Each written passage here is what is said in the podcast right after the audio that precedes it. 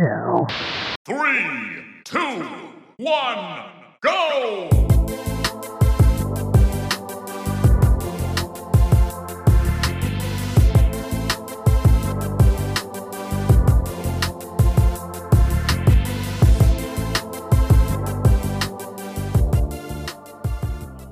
What's up, everybody? This is episode 95 of Cooldown Time. In this episode, we're giving our critiques about last week's Nintendo Direct, plus Hogwarts Legacy impressions, and our takes on the Dragon Age Dreadwolf leak. So let's introduce your two man panel for the show. I'm your graphically impressive host of the show, Marco, and joining me is the technical mess of the show, the co host of the show, the black lung of the show. Pablo, who is uh who is not coughing so much this week. Pablo, you feeling all right this week? What's going on with you, man? Sure, sure. Um, yeah, uh, yeah, no, I'm good now. Um, I don't know, but that last week's episode, if you guys heard it, I think I got most of the coughs out of there. But I was before worried started- about you, man. You Right before the show started, I was like, "Oh my god, I, just, I got the black lung," as Michael would say for Red Dead Redemption 2. Yeah, man, it's been an interesting time to be a, a, a video game fan this week, specifically if you're playing Hogwarts Legacy. Mm, the game that shall not be named. Yeah. Oh, look at you! No You know, controversies you at know, all I, I, I heard game. there's a website out there that, that helps people find out any podcast that mentions the name of that game Oh, to we- ban you. No, I'm just joking. That's that, that's just a play on the whole Twitch thing that people got going automatically have been added to the list. we'll talk about we'll talk about that so, sort of stuff. Um, we're not making. I, I'm not trying to make light of the controversy per se, because there are reasons to be upset about anything Sure. Harry Potter these days for sure. But you know, there is hypocrisy in the air, which we'll we'll touch on just a little bit uh, here We pretty shall. soon. Doing okay though. Life all right. Good. Yeah, life life is good, family's good. How about yourself? How's it going? Oh, he asked me. Oh man, I, I didn't think you'd ask, but you did. I should have kept the tradition going and just not give a fuck and be like, anyway. Harry Potter. I just feel like when you ask, you don't care when you ask. You just say it because you have to say it. Oh, um, no. I'm doing good, man. Um, I actually got a chance to go to a Magic game uh, this week. I got a chance to see them play the Knicks, and all of my fellow New Yorkers came out and uh, booed the home team. And Oh, you I was were kind of that game? proud in a weird way as a New Yorker myself. But you know, what happened? What? What? What? You were in that game. I saw that a little highlights, and it's like, oh, Knicks fans travel well, and it's like it was literally a home game for the Knicks. It was a, it was a complete home game for the Knicks, but uh, got my sports on though. It was a good time to get out there and watch the game for a little bit. But uh, yeah, ready to talk about some games this week and uh, obviously some controversies as well. So uh, big show this week for sure as we unpack the direct and uh, leaks and all kinds of other news and interesting topics in the gaming biz. So if you like the sound of that and you don't mind us talking about games to you, give our show a sub. We're on Apple Podcasts, Spotify, Google, and even our official website at cooldowntime.com. And if you're feeling extra cool, you know what to do. Follow us on IG, Twitter, or Hive at It's Cool Down Time to keep us in your FOV in between episodes. Uh, but let's go ahead and get the show started with the segment dedicated to the games we've been playing since you last heard from us that we call loadouts. All systems nominal. Loadout's ready. All right, so we might as well not beat around the bush, Pablo. Um, Hogwarts Legacy is on the docket, right? And I think just just saying that in in the state of of gaming discourse right now is saying uh, a lot. So I think it's important uh, to not only talk about you know how we feel about the game. Uh, and just the general thoughts about our impressions, or your impressions rather, so far, but to also kind of talk about some of the conversations surrounding the game too, and uh, not exactly ignore the elephant in the room, right? Um, so, you know, Pablo, I, I want to kick it over to you, and um, you know, I'll, I'll kind of let you drive this one. Um, you know, tell me where you want to start here, Yeah. and, and how you want to unpack the game and the situation around the game. I want to start with the backlash because I think it's important to to kind of get that, uh, you know, talk about that uh, before we get into any impressions of how much Okay. I am or I'm not enjoying the game. But yeah, as Gotcha. for the backlash itself, listen, this is a massive, massive IP, and that is always going to invite people who.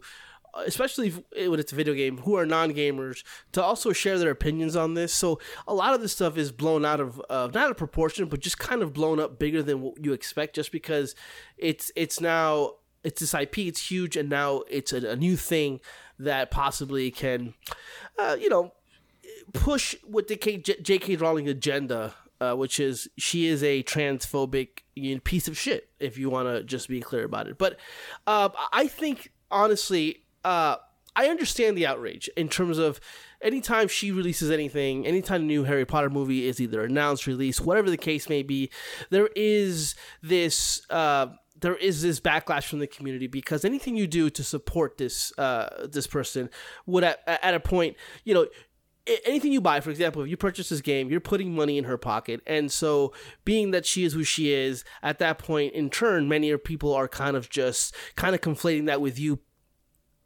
adding to her cause, like adding uh, monetary uh, acceptance to her cause, because she said to herself that she that anything that comes from anything Harry Potter goes to her and goes to not only her but also what she deems to be right in terms of how she donates her money. So that's out there. She said that before, uh, but the, the truth of the matter is, it, I, I I think the hypocrisy, especially in the video game community, is a little bit out of control because there are many, many, many, many different examples of games being made by creators who are horrible people. Companies that have promoted of, of racism, sexism, toxic work environments, and at that point, we're really able to. A lot of us are able to separate that and just buy the game and talk about the game with not, not ever addressing these things. You know, you, you're even your indie darlings. You have people like Steve Gaynor who has come out to be a pretty difficult person to work with and, and kind of created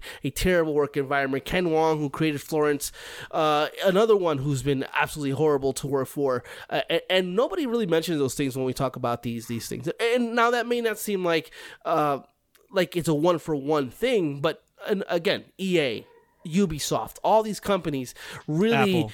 Yeah. Apple, yeah, anything, not just out of video games, period. Anything you buy these days, they've been attached to something that, that could be described as heinous. Like Microsoft is trying to buy Activision, Blizzard, all that, you know, Bobby Kotick, Bobby all Kotick, that stuff hello, going on over there.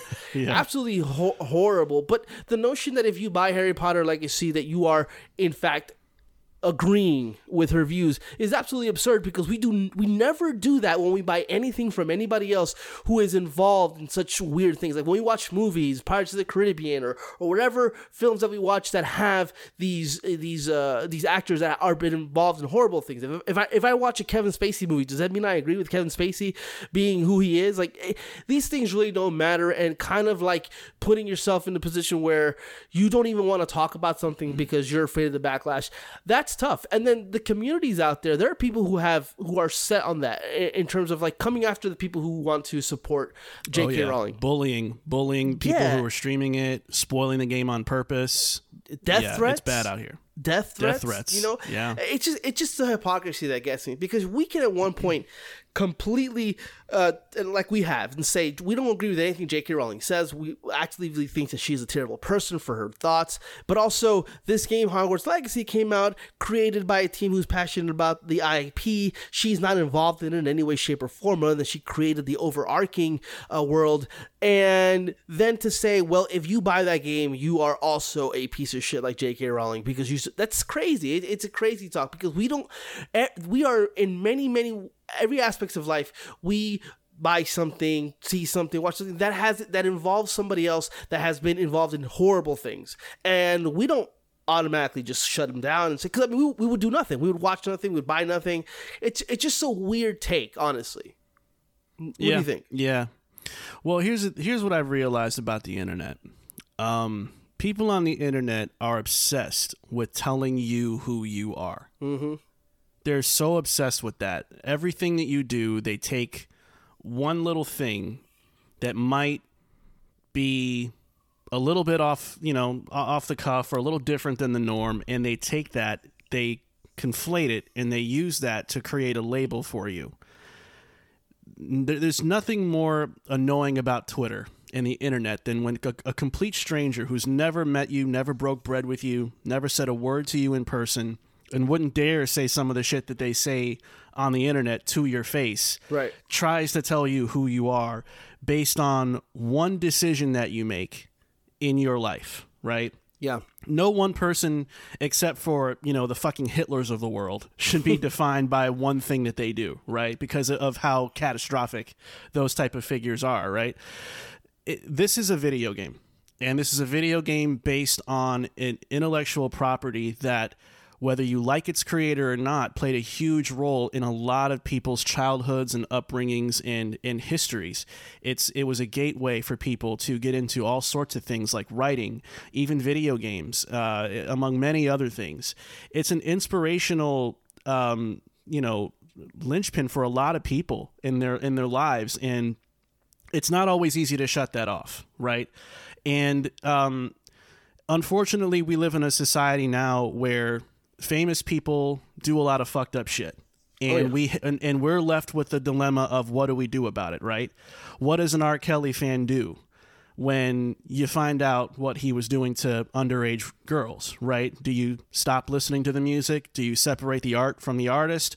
Everybody has those decisions to make, and there's no uh, there's, there's sometimes there's no clear cut answer. You know, There's no I wrong mean, answer, honestly. and, and and sometimes there's no wrong answer. Correct. So if people want to stop listening to Kanye West because of the stuff that he said, um, or you know, late last year, that's their choice. If people don't want to support this particular video game here because of what J.K. Rowling has said, that's their choice. But I think the internet just has a problem as a whole with people making choices that don't align with their own. And this extends into a lot of things about uh, society, about politics, about everything. Everybody thinks they're right and everybody thinks everybody else is wrong. Um, and so there Facts is no winning. There's no winning in this type of situation, and- right? and the thing that really kind of like not pisses me off because that would be that's a little too much but it's like industry folks also jumping on to the conversation. And then this mm-hmm. industry as a whole continually covers reviews previews and even carry ads on their very prominent websites by and banners and they do live streams all from deplorable companies that do horrific things. But because this is such a moment in time this is a hot button topic issue people want to you know some websites want to stand there and and kind of just just just get on their own soapbox a little bit. Uh, but I, I've seen many people who who who are not buying the game for personal reasons and and be kind of level headed and be like, hey, listen, if you feel bad about it but you want to play it, like go ahead and buy the game. And if you want to donate the same amount of money, 60 dollars that you spend on to to a nonprofit or or or any you know any kind of uh, movement that is supporting trans rights, you can do that. That's a way to kind of level that off for your own soul if that's how you feel about it. But uh, uh, like to say that one thing is the right thing to say if you buy the game, you're a transphobe, and if you don't, then you then you're fine. That's that's asinine. That's an ass, and and it is has been kind of diluted into that very clear cut. Uh, one side, right? It's either you buy it, you're a homophobe. If you don't, you're not. It's ridiculous. It's a ridiculous Yeah. kind of notion, and it's a very lazy uh, attempt at trying to discredit anybody just because they don't see it the way you see it. Yeah, lazy is a huge word here too, and because lazy kind of leads into hypocrisy, as you touched on.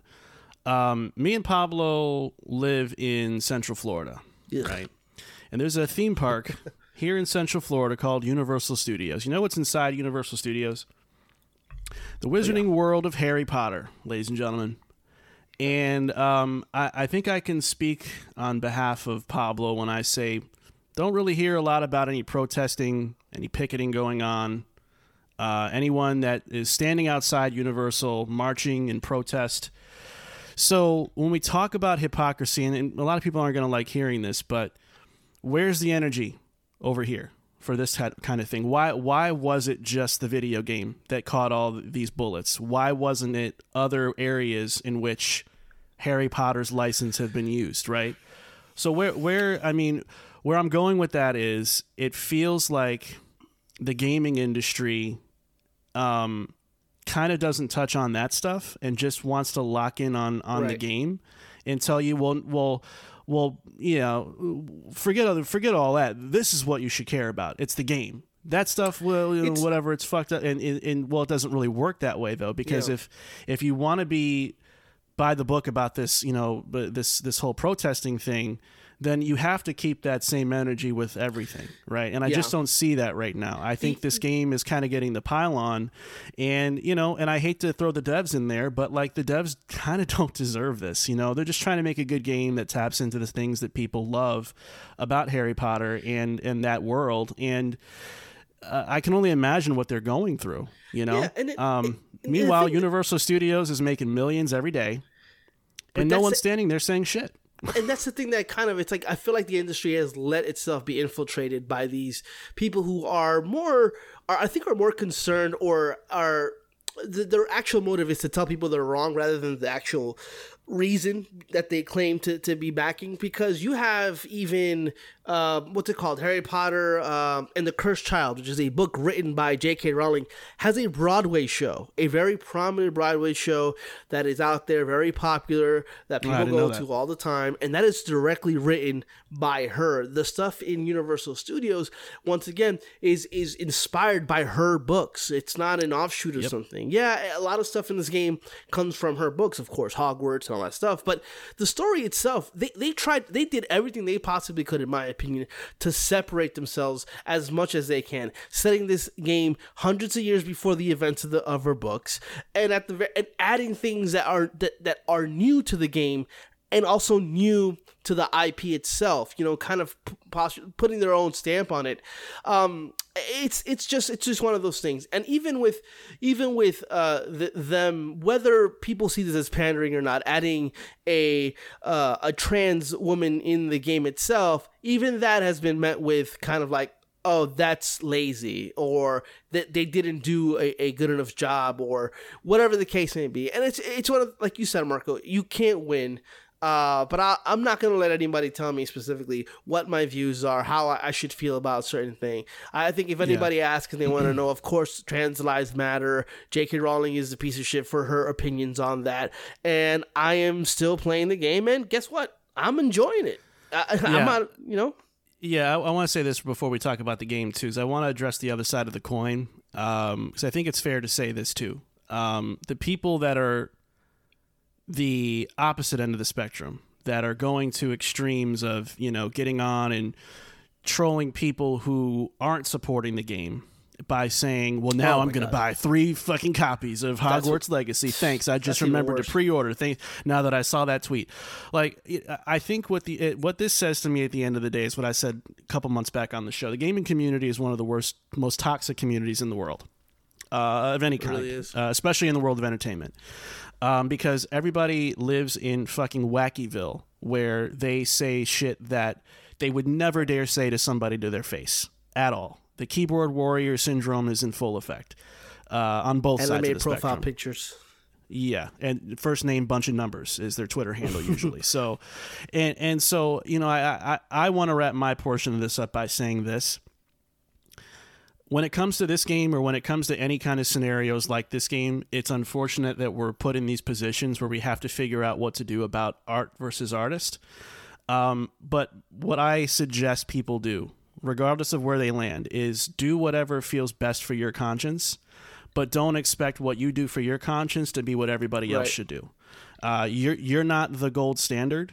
You're not the flag bearer. You're not um, the person who decides what's best for anybody else.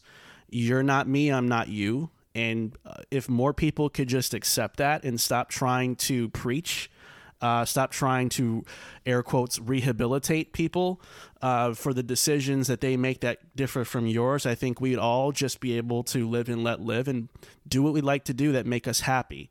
Um, but I think the back and forth from the people who are bullying those who are playing the game and bullying those who are not playing the game uh, is a sign that us earnest people, the level headed folks out there, need to um, be very careful of, of what we expose ourselves to in social media. Um, I have I've been on a banning spree on Twitter. I've banned Yeah. certain words from popping up. Any tweet that says Xbot or ponies, like Sony ponies kind of thing, I, I'm banning users. I, I don't. I'm very much trying to control what I get to see, and I can't control it all. You know, some stuff's Yeah. going to slip through, but just be careful out there, ladies and gentlemen, of what you let your your eyes consume, because if you were looking forward to this game, it just feels kind of fucked up right now. And and, and you know- I, I can imagine as a as a longtime Harry Potter fan, uh, or even just a, a passerby, it just feels very, Dude. I don't know. It just feels very And, dank and right it's just now. again you back to the hypocrisy of it all. Like, there's a game coming out in about two weeks, Atomic Heart, that really has some questions that they have to answer. Whether or not the Russian government was involved in buying the game, does buying the game actually uh, give Mm-hmm. money to the Russian government? The whole entire story about the, the Atomic Heart is you're a Russian KGB agent where Russia w- won World War II. Like, there's a whole bunch of stuff on there that's weird, and nobody's talking about that. People are talking about this game that is like three times removed from J.K. Rowling's like kind of purview. Yeah, she makes money off of it, but she's rich. This isn't going to break her or make her. Like, this isn't going to create a situation where she is now able to do something to to trans speak uh, logic behind a lot of the stuff is, is it's just so weird, man. Um, but I'm gonna tell you, they made they made a good game, man. They made they made a good game. Listen, Did they? Yeah, it's at an 85 on that's on Open Critic right now, which is really good. Um, reviews very positive. Yeah. You you won that one. It Yeah, was that's why I almost eight, it. it. was 86 for a while, but then it, it knocked down a point. Uh, I called some oh, don't people. worry. I, I, called I some think it might that- go down a little bit like more because there's some other prominent Rowling. websites They- they- they getting pulled some uh, strings. receiving review codes. So. Yeah, they're still trickling a little, little Oh bit. yeah, but anyway, yeah, they're still um, trickling in. They're still trickling in, but nevertheless, it's really nevertheless. good. Um, look, uh, I think this is the game all Harry Potter fans have been waiting for. It's a true open world RPG in that Potter universe. Has a super captivating opening, right into iconic locations. It hits all the things that we know and love from the film and books early and often. Uh, and it it starts off like a real treat to, to Harry Potter fans, honestly. And then on top of that, it is a competent, in fact, well done RPG. Uh, at first, I was kind of it, it.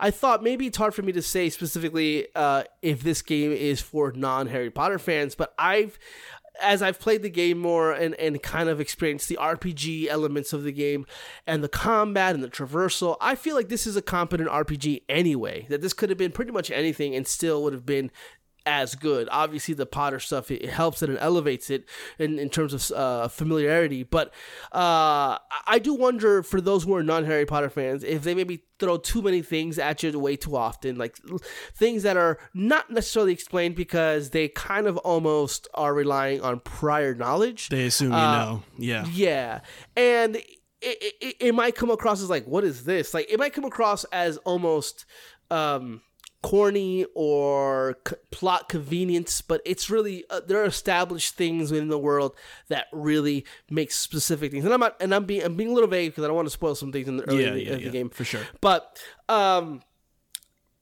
I'm I'm I, I'm not a fan of the term love letter when it comes to, to talking about certain things because it, most times it's overused and honestly even more more often completely misused in terms of what that actually means. Uh, but this is the game you can definitely say that about, and even then I won't say it uh, because it, it really is. It, they really take the the the actual f- the fans behind the game, the people who made this game, you can tell the love that was put into the into into creating this game and how much they know about Harry Potter. But not only that but just the reverence in which they've treated this the, the game itself. And I think that that's really go that really is half the battle here when it, it's a it's a it's it's an RPG in the Potterverse and it's created in earnest and and it, you feel that.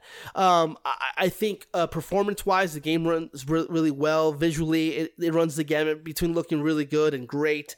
Yeah, I would say I was gonna acting. say the, the the open Yeah. world looks has that same kind of um, atmosphere. I don't want to compare it to Elden Ring, but it gives me the same kind of vibe of like, Yeah. man, this feels like really immersive. You know? Yeah, and it, and it's like two different little sections. You got the open world outside of Hogwarts, and you got Hogwarts itself, which at first they have you running around the same areas over and over, and you're kind of like, oh, this isn't that big, and then it starts to have you and you, it's openly explorable. You can just do that from the beginning. But um, then it starts kind of having you go into other parts of the castle and you're like oh. And then you're you're you're, you're taking these turns taking these uh, these steps and you're you're in these whole new areas which by the way familiar from the game from the movie itself and the books if you read them that, that really you, you walk into these moments you're like oh my god this is there was a moment there's these there's a, a moment in the in the books and, and, and in the movie where there's this par- portion of the castle where there's uh, uh, steps that move around you know, and they're they're always constantly moving.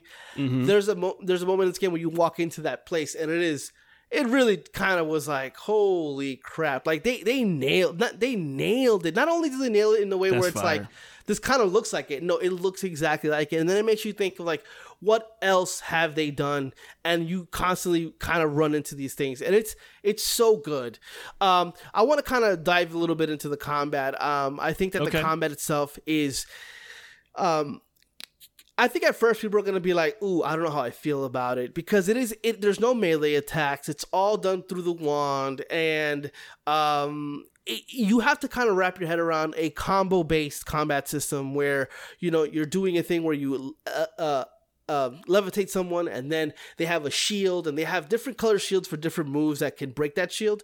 Once you hit that corresponding move to that color of that bubble, you can then do damage to them. And there's a lot to wrap your head around it. Uh, admittedly, at first I was kind of like fumbling through it a little bit, trying to figure out, okay, this is that, and you can remap that to any uh, anywhere you want. But once I got into the groove of it, once I understood the mechanic. The, the game the, the combat is really fucking great because it is so Yeah. different from anything that I've played before. Like sure you have RPGs where you can have melee attacks. And yes, there's RPGs where you have guns, but this is different from all of those things because it is using the combat based mechanic from the movies, from the games, uh, from the IP itself, and they don't relent. Like they don't ever take shortcuts with that, and it's super great. Um, all the way to the point where it gets a little annoying because when you make a specific move, you have to say the the spell out loud, and it's like you're saying it over and over. But that's how it is in the IP. Like they, they didn't no no Yeah. shortcuts were, were were done here. You can't gamify certain things. Uh, uh, Yeah, yeah, exactly. Uh, but I love it. I, I, I'm, I, I just did some tournament with like the duelist tournaments, and that was a hell of a time. uh, That was that.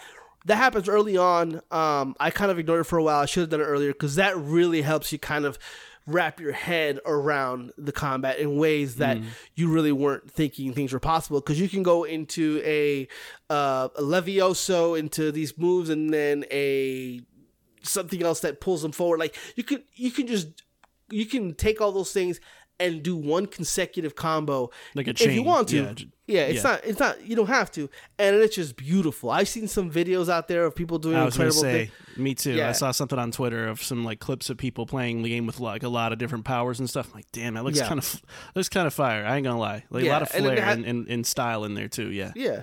It has a parry system that is very it's very accessible. It has a, a Yeah. dodge roll that is dope as fuck. I love the dodge roll in this game. Um, and then uh, another part of it is the traversal portion of it. Uh, I, I would say at first you're kind of like, oh, this is a pretty big world and you're you're on foot a lot, but that does change. I won't spoil as to what exactly that is, uh, but there is flying in this game, and that's Okay. that is uh, that is a blast. Um, and again, exploring Hogwarts is absolutely fantastic. Um, but yeah, I, I'm finding my experience with Hogwarts Legacy to be an absolute delight so far. It's ambitious, and it doesn't it doesn't hold anything back. Uh, its story it is intriguing. It, it's taking some time to really get going, but I am seeing the threads there, and that's super exciting. And a very important thing: eh, those who have, have, have read the books, watched the movies they know that these movies are whimsical and magical, but they're not afraid in any way to go dark. Especially the third film, Prisoner of mm-hmm. Azkaban, and then the final two films, The Half Blood Prince, and then the the Deathly Hallows. Man, those those movies they go places, and and it is like it's they're tough to watch sometimes, and there are many many many many moments, including the very start of this game, that does not hold back from dark shit happening, from deaths that happen and and and things of that sort. So it runs the gamut as well in terms of its tonality, just like the IP does. It doesn't. It's not just whimsy and and it, it's not bully like you know how bully the the Rockstar game is is is very like tongue in cheek, and it is some of that, but it is serious. It gets down to the nitty gritty. Okay, there was zero It- need to do that. but uh, every time I say nitty gritty, thanks to Nacho Libre, I want to say nitty gritty. Um, oh my god. uh, but yeah, man, I, I I think it's it's it's it's wonderful. It's fantastic, and it's even it, it's definitely uh, surpassed any expectations I had for for for this game. Uh, so yeah, that's where Good I'm at. Marco. I, I know you you've not you've not jumped into it yet, right? I'm go. I think I'm going to. Okay. Um, I I needed to kind of. uh, I've always had a passive interest or curiosity in in in the, this this world, and I've done a little bit of, you know, kind of you know, testing the waters out and seeing if I like it, and I think I'm finally starting to click with it a little bit, and so I think I'm going to give it a shot. Um, I didn't get the early access thing because I, I I wasn't really pressed Oh, right. to do Yeah, I that. did that. Yeah. Plus, um, another game came out out of nowhere that uh, that did plenty for me, which uh, I guess I can go ahead and jump into now. But um, I ended up rolling credits on Dead Space, uh, which I you know was really happy to do. Uh, it was a good good game. Uh, I thought the final boss was a little bit on the bullshit, but uh, you know I, I I fought through it. I made it through. Uh, and I, I can honestly say that was a damn good game. Uh, so you know my uh, streak of getting games completed uh, is still going strong. Um, and then you know I kind of took a little break for a while. I just kind of you know chilled. Like I said, I went to the Magic game and just you know just took a little bit of a breather. Um, and didn't really think anything of it. Um, and then the Nintendo Direct comes up. Uh, you know, and um, we'll get into the whole direct and you know what we thought about this game shadow dropping and the reaction to that but i want to talk about metroid prime remastered. All right. Let me tell you little motherfucker something man. You little young you little young naive wet behind the ears motherfuckers.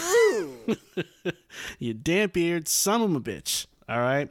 Metroid prime is um, one of the best games ever um, and it's one of the best reviewed games ever. Uh, it is one of the best offerings that I think Nintendo's ever done, um, almost period. And um, I was so delighted to get a chance to play this game again after so many years away from it. Uh, I was a big GameCube fan back in the day. GameCube is arguably, and I know it's kind of blasphemous to say this, but it's my favorite Nintendo console probably ever uh, for a variety of reasons we don't have time to get into. but Metroid Prime was one of them. It's funny because it's the, it's not my least favorite. I think it's fantastic. It's just the one for whatever reason. My, in that moment in life, I wasn't gaming as much, and I just barely played. it. I, Oh man, I can't even remember. I yeah, love it. yeah. I love that that generation period. But GameCube was um, was amazing. Uh, Metroid Prime for me was. Um, Back then, such a fascinating game because it took the Metroidvania formula and said, "We're going to do this as a first-person shooter, y'all." And boy, did that sound like a recipe for a disaster, you know, because that just that's unthinkable. You don't you don't ever dream of the day where that's going to happen. It it doesn't even register. And not only did they pull it off, but it's it's easily one of like I said one of the best Nintendo games ever made. Uh, it's it's damn near a masterpiece to me. And um, you know, I, I wish there were more opportunities to talk about that more on the show. We just you know I don't know for some reason it just eludes me. But um, I'm so glad to get the chance to talk about it now because the remaster is out. And I want to say this Nintendo done fucked up because this is not a remaster. This is a remake to me. Period.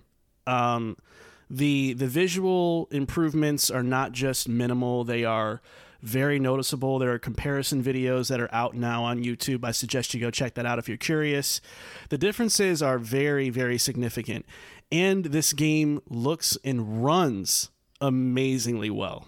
I was stunned to find out this was 60 frames per second and 900p. 900p is not bad um, for a Switch game, and 60 frames that's locked and stable is almost unthinkable uh, for, for a Switch game these days.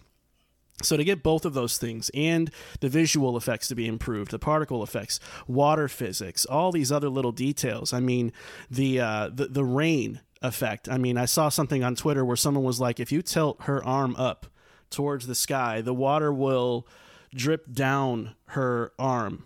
You know, so it's like following like gravity Yeah. rules too now, which is just again for a Switch game is and for a game they're just simply calling a remaster is like this is more than that. I mean, it's got feature it's got features from uh, the, European and Japanese version of the game they've added in. It's got modern control scheme. It's got accessibility stuff too for um for so people that need it. Like this game is actually like more than what I think they build it. and it's 40 bucks. So I I mean, I jumped on this quick and I have not been able to put this down. Um it plays so well. Um and it holds up remarkably well too for being such an old ass game. Um, it, it is it is not a spring chicken, uh, it, it- to, to put it plainly, and for it to be as as interesting and atmospheric and brooding and um, and and fun as it as it is. Um, because they really didn't touch a lot when it came to the actual gameplay mechanics, other than you know remapping the controls and modernizing some things with yeah. like the dual stick movement.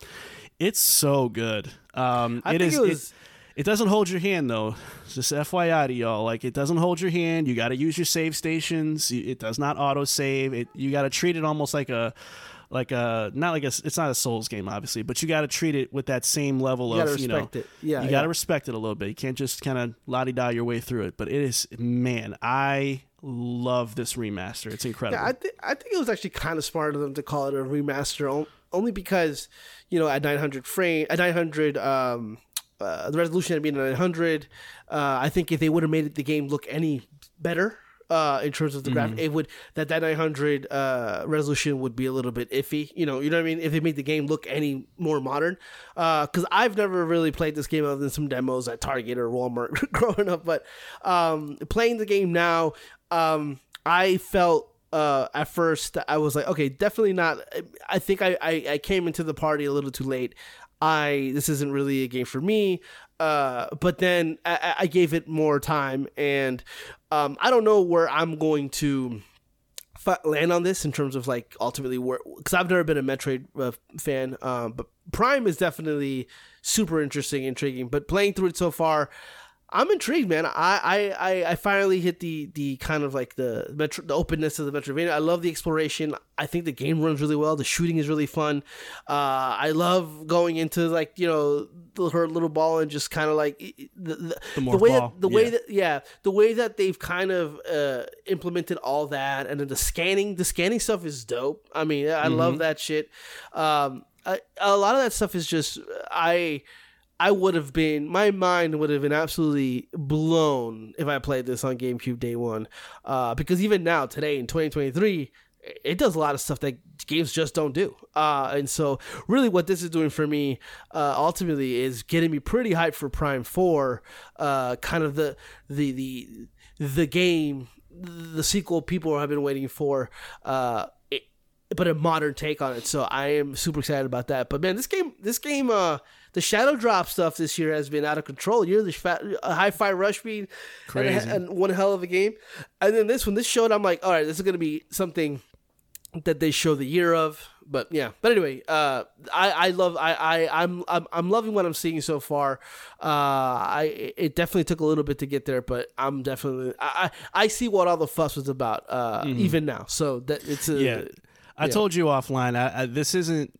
This is not a Pablo ass game. Um, Right. You know, I, I tell Pablo sometimes like the quieter the game is. Uh, it, I feel like Pablo's mind is more likely to wander a little bit, and you know, with, with his you know his ADD or whatever it is. I mean, I think I, sometimes I think that depends because I mean, drift. like Red Dead Redemption Two. There's moments in that game where like they're pretty quiet ass game. you yeah, know? but it is dialogue heavy and a story driven game Yeah, though, and this That's is not true. There's no- story driven per se. there. Yeah. So you know, this is almost like you know, like what Stray was for me last year, in that you know you just kind of have to buy into the world and the actions that you're doing, um, and then use the you know the storytelling bits that you can extract from the world uh, to kind of keep you going. Because there's a lot of there's a lot of back you know start stop and getting lost figuring okay I don't know what to do next. Where should I go? And the game eventually Yeah. does give you hints and clues so it's not going to leave you hanging but um, it like I said doesn't hold your hand. And so I think some modern gamers specifically may uh, hit a brick wall with this game and want to be kind of guided more.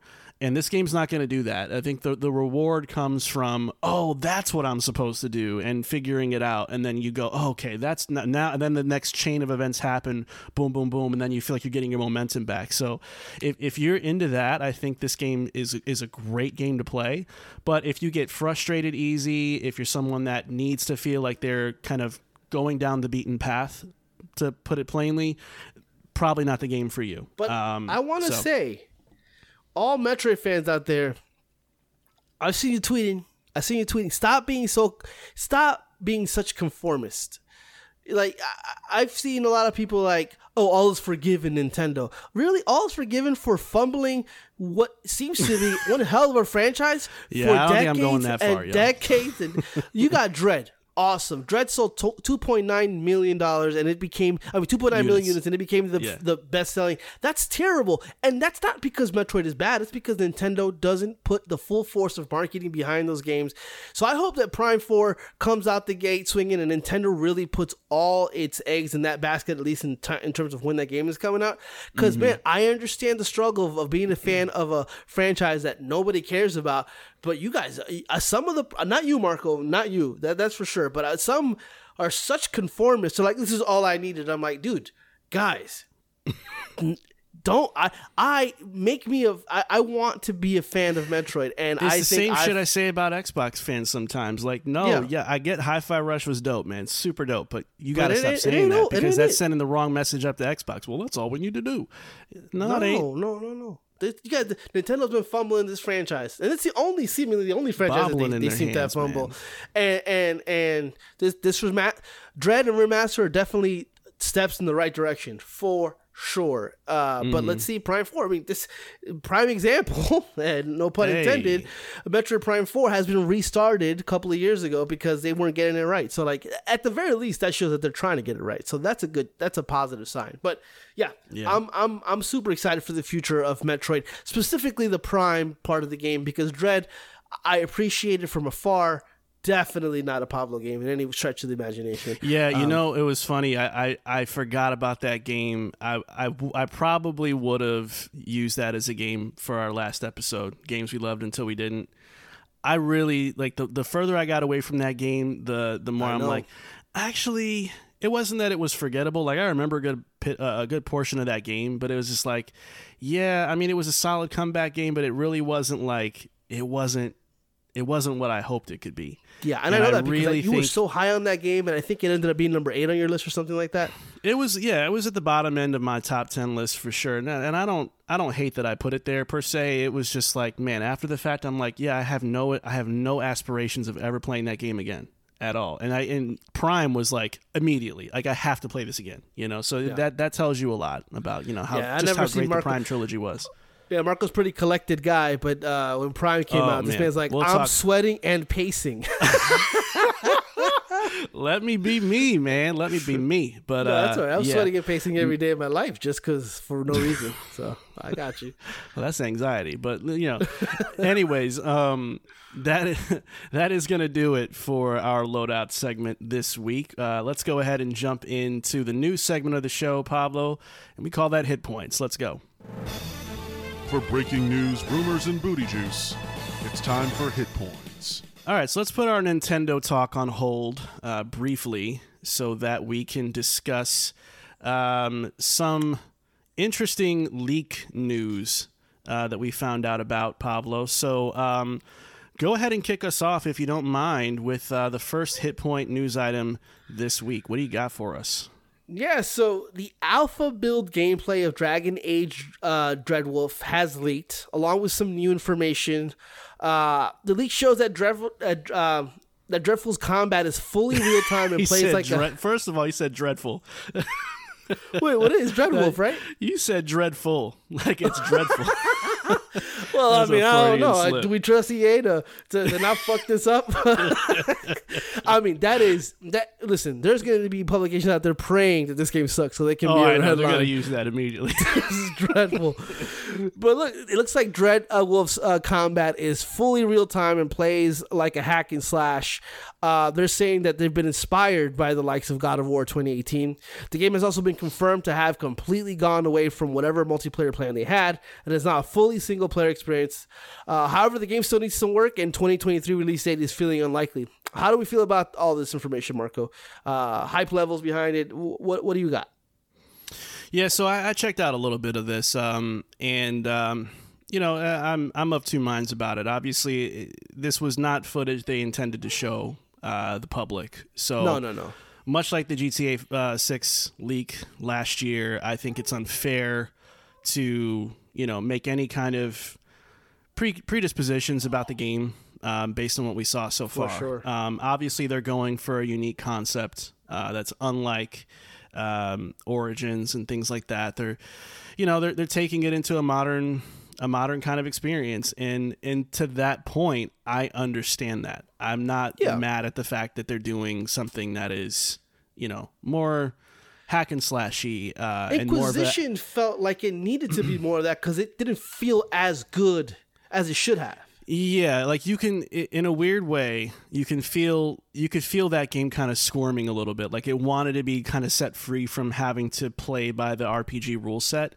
And I think that's okay. It's the same kind of thing that Mass Effect ended up having to transition away from as well. Like it, after a while it just wasn't what they wanted to do and it it felt like a logical progression and I think at the end of the day, Dragon Age purists are going to have to sort of make their peace about this. Like, it's not going to be the, you know, highbrow, by the book, you know, turn based kind of thing anymore.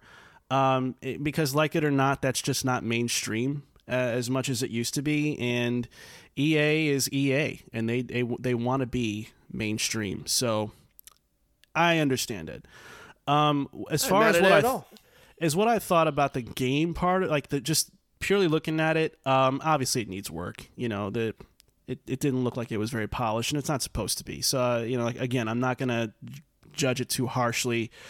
Um, but I will say that if they're gonna make this transition into a more action hack and slash game, that's a different kind of challenge. I mean, it's not necessarily an easier game to make than an RPG. It's actually a little bit more challenging in some respects because you have to have a good combat system. You have to have mechanics that actually feel good. You know, if you want to be a more responsive, visceral game, um, that there's a lot of work that goes into that. Not every game can be God of War 2018. You know, if, if that's their inspiration. So uh, they have their work cut out for them uh, to to make that really click. Um, Yeah. But my hype level is really unchanged. If I had to give it a score out of five, I'd still say it's probably at a two for me right now because again it just feels like it's so far away that I, I just can't get myself to be excited about something like this when it feels like it's Yeah. just it's probably another year year and a half away maybe even two years out i don't know but um i'm not mad at what i saw um i'm just I'm, Yeah. I'm more mad at people kind of like taking it and running with it like they did with gta 6 that that pissed me off I didn't even I didn't even when kind of like collecting my thoughts about this. I didn't even look at the I mean I saw it, but I didn't look at that and make my my my judgment or pass my judgment or kind of check my hype level based on that footage at all. I kind of took what they were trying to like the promise of those things, right? It's going to be more hack and slash. Uh, it's, it's inspired by uh, 2018 God of War. Like those are the things where I'm like, okay, implement that into a Dragon Age game. I I think it. I uh, per, personally, I think that's great. I I think because when you're looking at what EA is trying to do. They're like you said, Marco. They're trying to make the thing that makes the most money.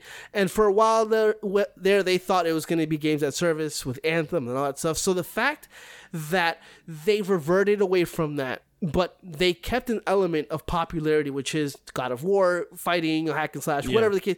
That's just that's just like you said. That's a pill we have to swallow. That's just par for the Right. course. That's just what we have to. I, I, honestly, I don't think, in, in my personal opinion, in terms of uh, Western RPGs that I hold near and dear to my heart, or that I think that are like the top amongst the best, I think Dragon Age has never gotten to that uh, for me. I think Dragon Age has been a, a a almost all the time. They've almost got there. You know. Um, yeah i mean it's like i said last episode like they, they to me i think they never recovered after dragon age 2 Yeah, and, and like I had my game Dragon Age 2 was a game I thought I loved until every other game that came out that year that was the first RPG that just ate his lunch and it, like and it was like not even close. And an Inquisition coming out in a, in a bad year in 2015, so kind of having kind of having 2015 all to itself and still even then not being like would have been completely overshadowed any other year basically that it, that it came out. 100%. So yeah, so it's just one of those things where um I am hoping for the absolute best because when it comes to Western RPGs, that's my shit. I love it. Can't wait for more. Uh, uh, can't wait for more Witcher. Can so obviously another entry into that that could be a possible great one of those games, I would love that. And so hopefully, um, Dragon Age uh, Dreadwolf isn't Dragon Age Dreadful when it comes out. Uh, but everything so far in terms of the promises they made and the things that they want to do and accomplish with the game, and the fact that they're they're putting time into it, um, leads me to believe that hopefully we're gonna get the best possible product that we possibly can from them, and that's good news. Yeah. Yeah. So All right. Yeah. So, I mean, we'll how- we'll we'll keep an eye on what happens, but I I- feel bad that it got leaked though. I ain't gonna lie. I feel bad. I'm getting tired of that that shit. I know it's been a while, but whoever's I doing that kind of thing, just stop. I still wonder if like a lot of those leaks, especially since they're alpha and their builds and, and they're so they're from like a couple of years ago apparently, even the Grand Theft Auto one. I wonder if those things are are are, are quote unquote leaked. You know, kind of drumming up a little bit of, of conversations on the internet because Sure. they, it happens way way way too often. One thing is having like the Tom Hendersons of the world where they have friends that. Uh, give him stuff with him actually having to break NDAs because he doesn't sign anything. That's one thing. But then full on leaks of like video of, of things, that's like a little harder to, to, to kind of come across. So anyway, uh, yeah, that's what we're, that's where we are on that. But something else happened before the uh, the direct that uh, kind of was shocking. to say the least. Yeah. Uh, yeah, indeed. So Nintendo Pablo has quietly raised the price of The Legend of Zelda: Tears of the Kingdom to sixty nine dollars and ninety nine cents. Uh, it is not yet known if this is a one-off. Although Nintendo has recently, you know, said to Game Informer, "Yes, it is. It's it is on Switch. It's the last. We'll, we'll talk about that. Don't worry about it." Um, uh, you know, but the, the the noticeable difference here, I think, Pablo, is is the fact that this is happening uh, not with a new console to justify the increase, unlike the Xbox Series consoles and obviously the PlayStation Five. So, I think with that in mind, Pablo, and just really in general. Uh, how do you feel about Nintendo uh, joining the 69.99 club uh, while remaining silent on the future of their uh, future hardware? Yeah, it's wild. It's it's it's it's it's ridiculous because when Xbox and PlayStation did it, people were up in arms, and now they're doing it, and they're like, "Well, you're gonna buy it." Yeah, I am. That's not the point. The point is, is that Nintendo is seemingly breaking into the market of the 69.99 game without having anything to kind of show for in terms of consoles and very specifically being vocal about no no no we're not releasing any new uh, consoles anytime soon so yeah it's just bullshit i mean look the one thing I will say that you can't say about any other company is that there, the Japan did have a 10% increase in salaries for the Nintendo employees. So, you know, the money is going somewhere. But just uh, Xbox and PlayStation have justified their 69.99 increase due to the fact that they have new consoles, uh, you know, uh, and so there's no there's no justification here really other than greed. Because on top of that, Nintendo doesn't have games that go on sale. This game's gonna be sixty nine ninety nine Yeah. for like ten years. You know what I mean? it's like still fifty ninety nine to get Breath of the Wild. It's ridiculous, and it's like a And they're special still sale. it though. That's the Yeah, problem. of they're course, still of buying it. But it's like special sale happening, forty four dollars and ninety nine cents for a seven year old game. You're like, holy shit! But um, yeah, it's it's just it's just weird. Uh, and and I will say, uh, well, I'll let you bring that up about what Nintendo said about you know the the the the, the choice in words when they say, yeah, yeah, yeah, we're not bringing this because I thought, if I'm not mistaken, Metro Prime Four was deleted in terms as well in terms of, of pre-orders that you can't pre-order Metro Prime 4, uh, 4 anymore. I heard Uh, something about that. Yeah, I I, I, I didn't really catch that uh, in time, but yeah. So basically, just like in, in, uh, Breath of the Wild, I mean uh, Tears of the Kingdom, uh, they took it off of uh, pre-order. Uh, oh, and oh, so okay. Metro Prime 4 can no longer be pre-ordered, and when you look at the the site, there's Oh, no price man. next to it. So My prediction's gonna come true, man. That's that that's Yeah. a Switch Two game. I'm telling you. Uh, Yeah, yeah. So so what they told uh, Game Informer uh, about this whole situation uh, is that um, they said, "quote We determine." The suggested retail, retail price for any Nintendo product on a case by case basis, uh, as their reasoning behind the price of seventy bucks. But they also said uh, that that won't be the standard for all first party Switch games moving forward. Funny little wordplay there, Pablo, because And, and and where I'm going with this is that tells me the Switch's days are limited. Um, Oh, yeah. w- we're getting very close to the swan song era of the Nintendo Switch. Even though it's, I think it's not like the third best selling console of all time now. Yeah, yeah, yeah. Um, I think we're we're getting to home stretch here. And I think that this statement is basically a roundabout way of saying it won't be the standard for all Switch games moving forward. But that next Switch, that's just gonna be seventy dollars a game. So I I think I think that's what's being kind of, you know, written written between the lines here, uh, Oh, as yeah. it were. So I Yeah. think I think Tears of the Kingdom is is the last hurrah for um for Nintendo. I think we might see maybe something else at the end of the year, maybe a Nintendo, maybe a Mario game, but I think that's the last hurrah really. I don't and I think any that, Mario game till the next Switch comes out or the next. well, the only reason I say Mario is because it's rumored to be a 2D game, and there's a Mario game this year, and the, the, the whole everything opening with with the Mario World and all that. So, but you're probably right anyway. So yeah. yeah but Yeah, I mean, I will say this: I'm not as outraged about it as other people were, because to me, all people have done is signal to Nintendo, "We'll pay, we'll we'll we'll spend the money, we'll do it." it. They've done it for the Switch Online service. They've done it for their fucking. Remember when they did that like limited run digital Mario collection thing? Um, yeah, you know, the Mario All Stars, all Nintendo, All-Stars. yeah. I mean, the, the the fucking amiibos and all the other junk they throw out there. We have taught Nintendo we will pay, and so Nintendo is operating with the knowledge, not the assumption, but the knowledge that oh they'll pay, they'll pay that. Legend of Zelda: Tears of the Kingdom. Who is gonna not buy that game because it costs an extra ten bucks? Not me damn sure not Pablo, right? And not most people who have a, a, a love or affinity for Zelda, right? So it was inevitable that they were going to pull a stunt like this sooner or later.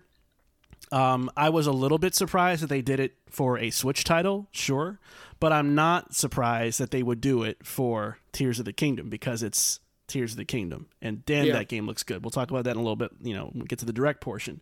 So it's to me, all Nintendo is doing is is what they know they can get away with doing, and it's partially our fault. You know, it's partially our fault as as fans of Nintendo, um, because we have shown them through our our decisions that even though we hate what they do, we'll begrudgingly still buy it anyway, in some form or fashion or another. And so it makes sense. And you know, hey, if it helps keep jobs over there or give raises to people over there, then I guess it's good to see the money go to good use. But again, I think I think we should have seen this coming. It's just maybe a little weird that it happened now as opposed to next gen for Nintendo. That's all I could really say though. Hold on, we're having some technical difficulties here.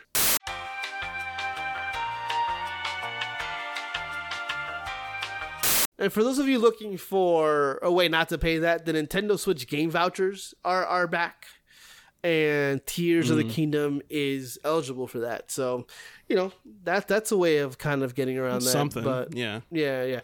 But yeah, but you're right, Marco. Uh, We've been conditioned, or we've conditioned Nintendo to to, to kind of tell them that we'll pay no matter what. And you know, I'm not gonna, I'm not, I'm not gonna lie here and tell you that I'm not gonna buy Tears of the Kingdom. of course, I. The, the sad truth about that is, it was ninety nine dollars. I still buy that bitch. It's oh, you- sad yeah. Day one. but but but it is what it is at this point but i mean that's why it's these corporations have a responsibility to their consumers but uh at the end of the day if they know you'll buy it you'll buy it i i, I it's it's sad but it is what it is at this point. But yeah we'll see what happens here. Uh but i think you're right about everything in terms of the switch 2 coming sooner rather than later. And, I, and I'll, I'll touch upon that here when we get into our checkpoint chat. Yeah, speaking of which, it's time to get into the Nintendo Direct that happened last week. So let's go ahead and jump into that bitch right now. It's time for the checkpoint chat. why that why Dre gotta be a bitch I don't know. I don't know why. Um, maybe it's maybe it was just a bad bitch out there, man. I don't know. All right. before we lose listeners, uh, let's jump into the Nintendo Direct, Pablo, because uh, it was an interesting one. It, it the announcement happened out of the blue. It was like it's happening tomorrow, y'all, and bye. And we were just kind of like, oh, okay, because there was some talk about maybe not getting one, uh, like Yeah, we nor- yeah. like we normally customarily do in February, but we got one nevertheless, Pablo, and we definitely got a lot of good stuff to talk about and some interesting stuff to talk about. Um, quite a list here. Uh, but we're going to unpack it, Pablo, like we normally do. Uh, we're not one of those shows where we're not going to talk about 93% of what happened. We're going to we're to unpack this thing. Uh, so let's start with what we first saw at the Direct Pablo, which was a trailer for Pikmin 4, uh, which finally showed us some gameplay footage, including a new dog kind of Pikmin uh, that was out there in, in them streets. Uh, game coming out July 21st, Pablo, and I would love to hear your thoughts about this. Any interest at all? Hell no, you guys can keep your Pikmin. um, I this is a franchise, uh, a Nintendo franchise that I've tried. I, I, I, I don't get it, y'all. Like, not not not to say that it's a bad game for those who enjoy it. I can see the, the allure, the puzzle solving, environmental puzzle solving with the with the little Pinkman, all that stuff. But it looks it looks cool. It looks cool. It looks like a little. It looks crazy. It looks weird. Uh, but nah, miss me with this shit. I just um, I've never been a fan of Pikmin four, uh, Pikmin, and uh, the the fact that it has four of these games, that's crazy. But have at it, folks. My favorite part of this was knowing that you were going to say Pikmin 14 different ways in this segment. And I got no respect for it. Ping, ping, ping, I got. I got no respect pong. for uh, for Pikeman. It, it, it got I got no this respect. is the new. This is this is the new Arceus. yeah, I got no respect for this for this. I don't want uh, to play Pac Man. Yeah, it's Pac-Man. Uh, Pac Minute Four. I don't give a fuck about y'all. Um, but I mean, Oh, cool. listen, it, it's a franchise people like, and so it opened the show. I thought because of the popularity of uh, of Pikmin, I think that it was it was it was a strong open. Uh, something that when I saw, I was like, okay, this is going to be, uh, or at least I thought at the time was going to be a good uh, direct. Uh, you thought yeah, you thought how it looked you? cool. You thought it looked cool though. Yeah, yeah. I thought it was like, oh, this definitely is more of that. But it, it's if this is what they're opening the, the direct with, hold on to your butts kind of kind of Mm. thought process behind it. But yeah, Yeah. Here's the thing. I thought that looked like shit. Uh, I I didn't look cool at all. it started in space, man. This shit was the Earth. Let me tell you something. And I like Pikmin a lot, but um, Yeah. boy, did this game look redundant. It was exactly what I thought it was going to be, dude. It was the same formula, same shit, except it had a new Pikmin type. And damn it, if it wasn't exactly that. Everything else is the same thing. What was the hmm. point of making people wait so many years to get the Because you next can see the sky installment? now, bro. fam this was so disappointing because i was like maybe i'm just okay maybe you know what maybe i i outgrew it because like i said earlier the gamecube era oh man pikmin was the shit oh man it's so dope. I played it in target you know the demo. I played it at home. I'm like oh i love this this is a really cool chill ass game.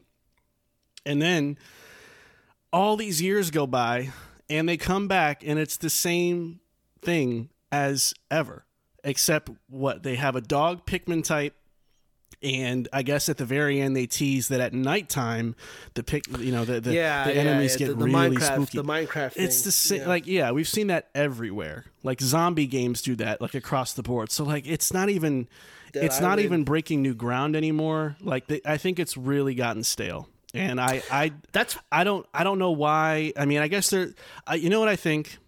I think they're pumping this game out now because it's like fuck it. We're getting to the end of the line with the Switch. This game's been sitting around. hundred percent. I Let's I, just I thought let's just do it.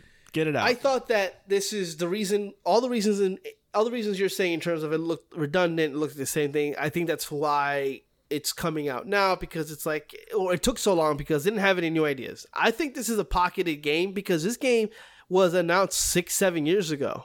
Uh, I honestly think this game wasn't developed probably for that long in terms of like them having it ready to go and then just finally putting it out now. So yeah, um, Yeah. waiting for a slow year, I guess was the was what was happening here. exactly. But um, yep. yeah, Well, let's move on. Uh, up next, Xenoblade Chronicles 3, which is a game that P- uh, me and Pablo both loved last year. Uh, very high on our Game of the Year lists. Mm-hmm. Number three for uh, me, was yeah. my number one personally, uh, and that was a good call. Volume 3 DLC shown. Ah, I was right. It's out later this month, and Mm-hmm. they also teased Volume 4 DLC, which is story based DLC. Pablo, Rex from Xenoblade 2, Yeah, Shulk yeah. from Xenoblade 1, grown men, grown ass men, uh, Shouting fighting a each other. character. Oh my god, dude! You Yeah, know, thi- awesome. thi- this is a deep cut for for you know for those of you out there. You know, normally Nintendo does a lot of this. Here's the latest expansion content kind of segments of other directs, and ninety percent of the time I don't give a shit. Um, this is the the time where I gave a shit, and it's because I, I haven't played any of the other DLC. I don't have the expansion pass, but this it. DLC story based stuff, man. Oh, this is gonna get Yeah, I'm familiar with Rex from the from two, right? Mm-hmm. And then uh, I'm only familiar with Shulk from Smash. But uh, Yeah. yeah, I, I definitely recognize. I was like, okay, like they're going there. They're they're definitely uh, They're tying it they're all doing. together. Yeah, they're doing what Engage once wanted to do, but they're doing it in a better way in terms of like the hits from the past. But it looks it looks awesome. Yeah. Yeah, I trust them 100%. Uh, up next, Dead Cells Return to Castlevania DLC uh, gets another trailer. Um, I don't have much to say about this. I, I'm not a roguelike fan. I'm not a Dead Cells fan per se. Although I thought the gameplay was kind of tight. But um, yeah, this doesn't do anything for me personally, but it does look pretty cool. I ain't gonna lie, it does look kind of cool just to see the Castlevania aesthetic over top of this. But all it really does is make me want a Castlevania more than wanting to play this. That's really all Yeah. I've got. Anything on your end or no? Nah, I mean I don't know if I've ever publicly said this on the on the show, but you know, Castlevania is um, a franchise I appreciate, but it's not one that I am very familiar with. So, um, Yeah. I understand like when people see this and they're like, "Oh my god!" Because the reaction t- to some of this is like blowing people away, and so I kind of wish that I, I I had a little bit more of a uh, a little bit more rec- knowledge on the Castlevania IP, but I don't. So this did, did absolutely nothing for me. Do you know about Tron, Pablo? You know about Yeah, Tron because uh, Tron Identity was shown. It's a narrative-based game set in the world of Tron, out in April. Yeah, Any thoughts? I, I yeah, Mike Bithell. This is Mike Bithell's Tron Identity game. Mike Bithell does really cool things with like uh, text based uh, stories, like almost like graphic novels, but graphic novels, but all text based. He did one, if I'm not mistaken. Probably he did. I think he did it with John Wick, which was crazy. oh, that's weird. I think that was I think that was it. But uh but this is um this is dope. Uh it looks great. Um but uh but not nothing that, that kind of blew any blew anybody away. But Yeah, I, don't, I, I didn't really have any interest in this one, to be honest with you. If it turns out cool, then great. But I mean, I don't know. Tr- Tron to me has kind of gotten a little bit corny, in my opinion. Um, well Tron it used to be so. It's cool. one of those things that it's less about the IP because I don't really give a shit about Tron. It's more about a, a new kind of take on on the IP itself, uh, Mm-hmm. which is cool. But yeah, he did John Wick Hex, which is was it awesome. Oh, I don't know that one. I've seen that a million times on the store. I never thought twice about picking that up. That's a good game. He also did Thomas Was Alone, which is a, a, a good game. Uh, and He's then gonna stay alone. I ain't buying that shit. and Quar- Quarantine's uh, Circular, which I loved, and Subsurface Circular, which I thought were great games. But yeah, Oh, I have played that one. Yeah, Yeah. those are pretty good, well written ones. I like. yeah, those. those are Very Bithell cool. games, and this is a Tron in that. It, it- it looks like one of those games for sure. So I'm I'm I'm not gonna say that I'm super excited for it, but I appreciate its existence. And if it's a game that you know comes to Game Pass or something, or it's like on deep deep sell, I'll definitely give it a give it a, a whirl. Yeah. All right. Up next, Pablo, we have uh, Decapolice. I think that's how you say it. Yeah. Uh, it's a detective RPG. I knew Pablo was automatically going to lean in on that one a little bit. Made by Level 5, the creators of Ni no Kuni. Um, they're back in, in the scene again, and this game uh, has been getting a little bit of buzz since the direct as kind of one of those ones that, hey, they look pretty cool. Level five Um, was but- but all what do you think over here? this. Level five was all over this direct. They have like Yeah. four games here, here. Uh, Yeah. and yeah, I'm I, yeah. This definitely looked awesome. Uh, I, it's a game I'm gonna keep my eye on. I, I wrote it down on a list of, of games to potentially, um, you know, keep your eye on. And Decapolice made it, so uh, I'm excited for that. Yeah, I'll, I'll keep an eye on it, but it looks like it's one of those games where it's like cool world and aesthetic, but probably a anime ass story. Oh, and that's yeah. probably all you're gonna get. Like very tropey. kind of shit like that. no doubt Um, about it. Yeah. Also, no doubt that I'm not going to be playing Bayonetta Origins, which was shown. Uh, Bayonetta Origins Cereza and the Lost Demon, uh, which had another in depth gameplay trailer. It's releasing in March, so not too far away if you uh, hate uh, your wallet. Uh, sorry yeah. for the leading statement here, but any thoughts? No, Cereza just makes me want to say cerveza, which is beer, which is delicious.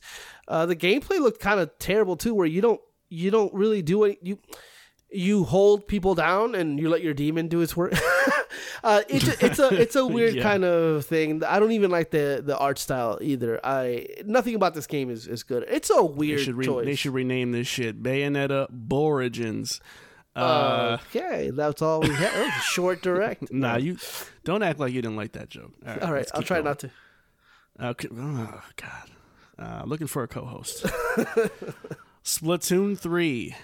Paid DLC was shown in Wave Two. You go back to Inkopolis uh, in this DLC. It launches in spring, and then another uh, piece of DLC from the third wave called Side Order was teased, showing off a unique art style and level design, but not much else. Um, let me, as the resident Splatoon guy here, let me just say this: that shit looked stupid. Um, Well, and here's Order? why. All of it. Um, here's the deal: the the Inkopolis DLC. The thing that they said was, uh, all the same stuff you can buy in the current city that you have in Splatoon 3 you buy in Inkopolis. So there's it's really nothing more than a cosmetic change. It just you remember this this place, right? But you can only buy the same shit that you can buy at the place you already have without spending Oh, any that money. Sounds dumb as shit. So it it's literally just a palette swap with no discernible difference in anything whatsoever. So that's a it's it's a nothing burger, right? The side order DLC. Okay. If you remember when we had our game of the year conversations, if you checked that out, if you haven't, please do. It's still relevant and a good listen. Hell yeah. But I, I talked about the fact that the, they've always blown chunks with the single player uh, content, right? And I think this is probably going to be single player stuff. If it's yeah. going to be It's more a- puzzle, It's an upcoming single player DLC for the Switch shooter. Uh, yeah. Eh, fuck off. It, it's it's it's gonna be another puzzle based, you know, like let's take everything that makes Splatoon fun and frenetic and cool, and let's make you stop and solve an ink puzzle kind of a thing. And I'm just so tired of them not only doing that, but then like doubling down with additional content that does the same thing. So I don't care if this thing has the coolest art style in the world. If you're gonna make me stop and have to, you know, solve this dumbass environmental puzzle just to be able to go in and fight some like really easy boss that dies in two hits like typical Splatoon campaigns do, then I don't Yeah. give a damn. I'm sorry, I don't. yeah. Uh, but- th- th- th- nothing about side order other than it probably is more of the same, is what they're saying, and it's gonna have uh, something to do with the, sh- the showdown between chaos and order. Um, Oh, sign me up yeah, that's it. for I- I- that. If you're gonna show that, show something. Like, don't hype side order like it's gonna be like this incredible. Like, just yeah. It's not.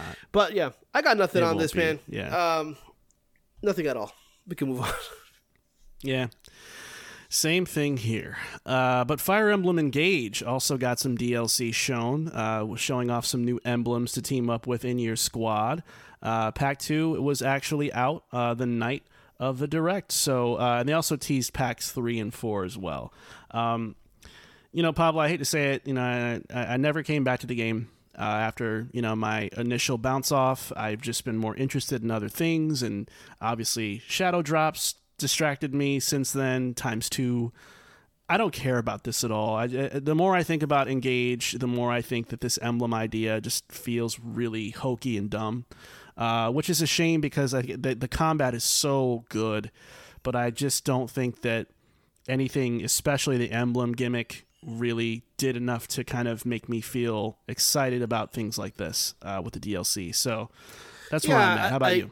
For me, engage. I, I went ahead and I turned off. Every, you can turn off like all the animations and all that stuff, and I was just kind of experiencing the game from a combat standpoint. And then it, it, it got to a certain point where it's like, what's even the point here? Since there's nothing that I'm playing towards in terms of story. So I also dropped out of Mm-hmm. it, and it, I do feel like engage the the the the, the emblem rings, all that stuff, just feels like a fucking yeah, but also feels just like th- it was made for this the DLC packs and new characters, like almost like a Smash thing where it's Oh, like yeah. because they got That's Robin true. That's true. which is a pretty pre- uh, predominant character throughout the Emblem series that they've saved for. Yeah. Uh, the third or fourth uh, t- uh, pack here, so it, it seems like a weird omission to begin with. So it, it just feels it feels weird and, and, and dumb and and and I, and I attest that I do feel Fire Emblem Engage is is a mainline Fire Emblem game, but it is probably the most budget I've ever seen that series. Uh, so yeah, Yeah, and the most Yeah. spin-offy feeling of them all too. It doesn't even feel like a mainline game, honestly. Um, up next, uh, Harmony: The Fall of Reverie from the developers of Life is Strange was shown. Uh, Yeah. looks good. Uh, different art style, kind of unique uh, aesthetic to it. Launches in June. Uh, this was one that made me kind of stop and go, Yeah, "Oh, that yeah. looks kind of decent." Um, but I don't have much else in terms of overall thoughts about it besides the art style being kind of yeah. I mean, cool. Don't Nod do makes it games. Uh, Life is Strange. Uh, it's good as well. I, I mean, if, if there's anything like that, it, Mm-hmm. we're in for a pretty decent to, to good experience. So I'm I'm looking forward to what where we land in terms of those things, or if it's just uh, good or if it's great. Uh, but we don't have to wait much longer. Yep. I think come, it comes out of June, so that's a good thing. Yeah. Octopath Traveler 2, Pablo, was also shown in a new trailer along with a demo uh, with the opening hours of the game that carries over to the full game, uh, which came out the night of the Direct. Um, some people swear by Octopath Traveler. Um, some people can't stand it. I think it's very, very divided out there. Um, I, I respect the game fine. I just think it was a little boring for me. Um, so I'm glad that's out there and that the fans get another game. Uh, but this does absolutely zero for me. With all due respect, Yeah, same. I, you? you know, it's. I think uh, I put a lot of hours into the first Octopath Traveler on the Switch, and you know, it just kind of Mm-hmm. felt. I felt bummed out when I realized a lot of the stories that I was experiencing were weren't really coming back to in any significant way uh, to kind of bring all those eight characters together. And so I don't know if Octopath Traveler Two is going to fix that. Um, I I haven't downloaded the demo. I do want to try it. Um, I think the, the, the one of the main complaints with Triangle strategy strategy is that the game wouldn't shut the fuck up so much. They talk so much in that game.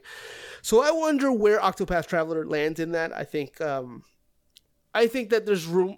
There's it's a possibility that could be a game that I that could be great. Uh, but as it stands right now, I'm in wait and see mode. Uh, but yeah, I'm not necessarily really excited to to to play it as it stands. Okay. Let's move on. Sea of Stars was announced, a retro turn based RPG with a unique art style, out August 29th.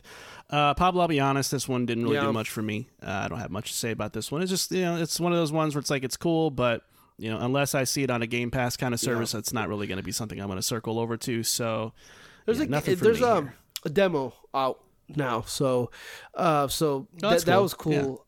Um, trying I think maybe. this game was so, supposed to come out was supposed to come out in December, and it silently got delayed. So uh, that's a Oh, that's a pretty long delay actually when you look at it. Uh, but there are people who swear by Yeah. it. I, everything I saw, I thought it was like cool, like fine. Nothing about it really stood out to me. But there are people out there who are all Exactly. like are not like one of the great takeaways is Sea of Stars from the direct, which is cool, I guess, but not really for me at all Mm-hmm. Hey. in terms of how, what I saw.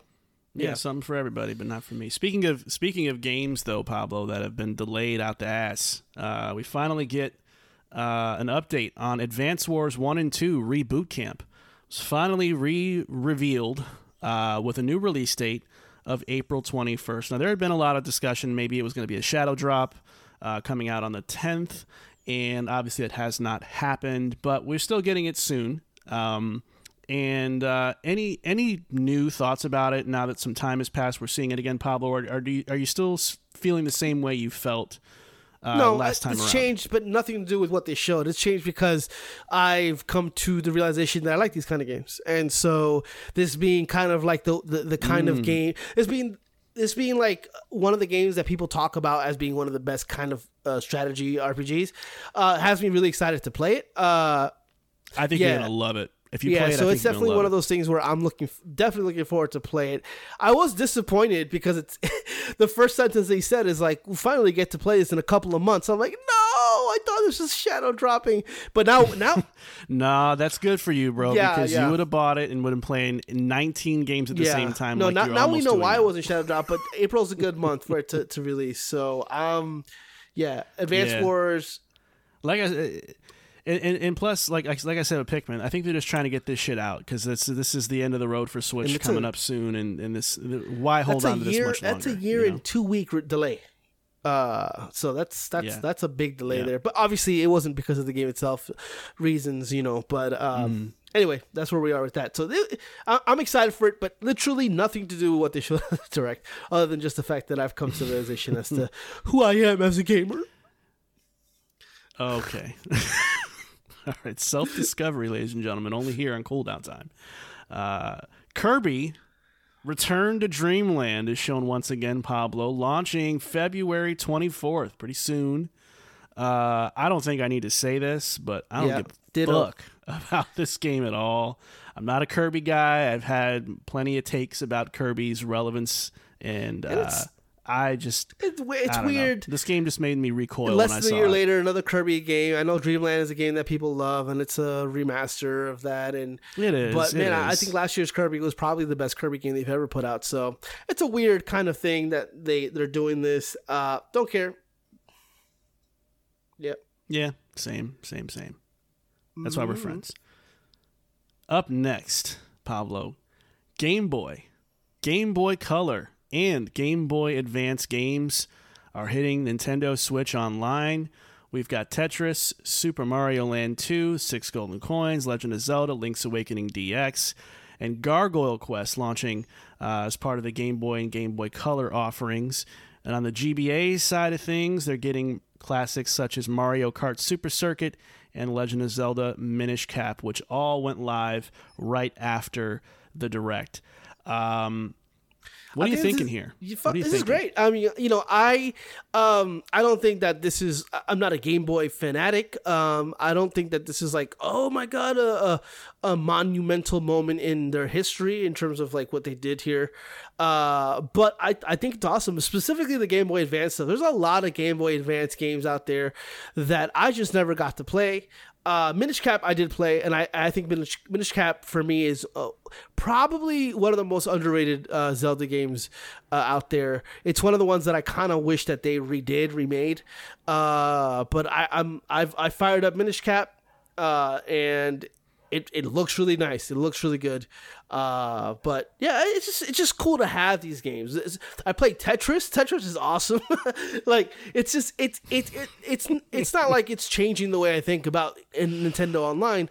It's just really nice to have these games. And then when you look at what pres- uh, preserving preserving these games now and how difficult that is, uh, and how some of these games are just so tied into an ancient system, uh, and then having to do like dry, trying to do weird stuff to actually play these games. It's good to have a place where you can go and and play uh, some of these classic fucking games. Honestly, just plain and simple. These are some of, some of the most classic games uh, out there now. But it's just it's a, it's a cool little thing to have. Yeah, I mean, I, I guess so. My issue is that Nintendo does such a shitty job of adding new games to this service that it, it's Yeah. almost annoying now that they're adding more platforms to it because it's like, well, how long is it going to take for them to add another wave of games to the collection? Like we still we're waiting on we're still waiting on um, Nintendo 64 classics to get added. And instead Yeah. of, you know, beefing up that library, they keep adding new libraries of games. And it's like, well, you know, can you just can you finish what you started at least before you go running off and doing another platform? I think a lot of people predicted that we were going to get more N64 games because nobody fathomed that they would add another platform, Yeah. which they would have to add. Yeah, like Um, you know, but like I don't know, like it, it's cool. I'm not That- gonna take anything away from it. It's cool to see it there. You know, like I have history with the Game Boy as my you know childhood lineage playing Tetris, or as Pablo wrote it in the docket, Tetris. Uh, but uh, yeah, it's it, Pablo. First, guys, Pablo's docket typos are, are always hilarious. I don't know how he makes them funny. Like they're not just regular typos; they're like great typos. Especially the next one about Metriod Prime. It sounds like a bougie hotel. Yeah, I'm staying at the Metriod. Um, Listen, I don't. I spelling is Spelling my is Twitter hard. handle is liter- is literally uh, uh, typo McGee. All right, it's ju- I I I I just type and shit just comes out of my fingers, and I just, It just that's things it. I'm the type, the type. things You know? happen.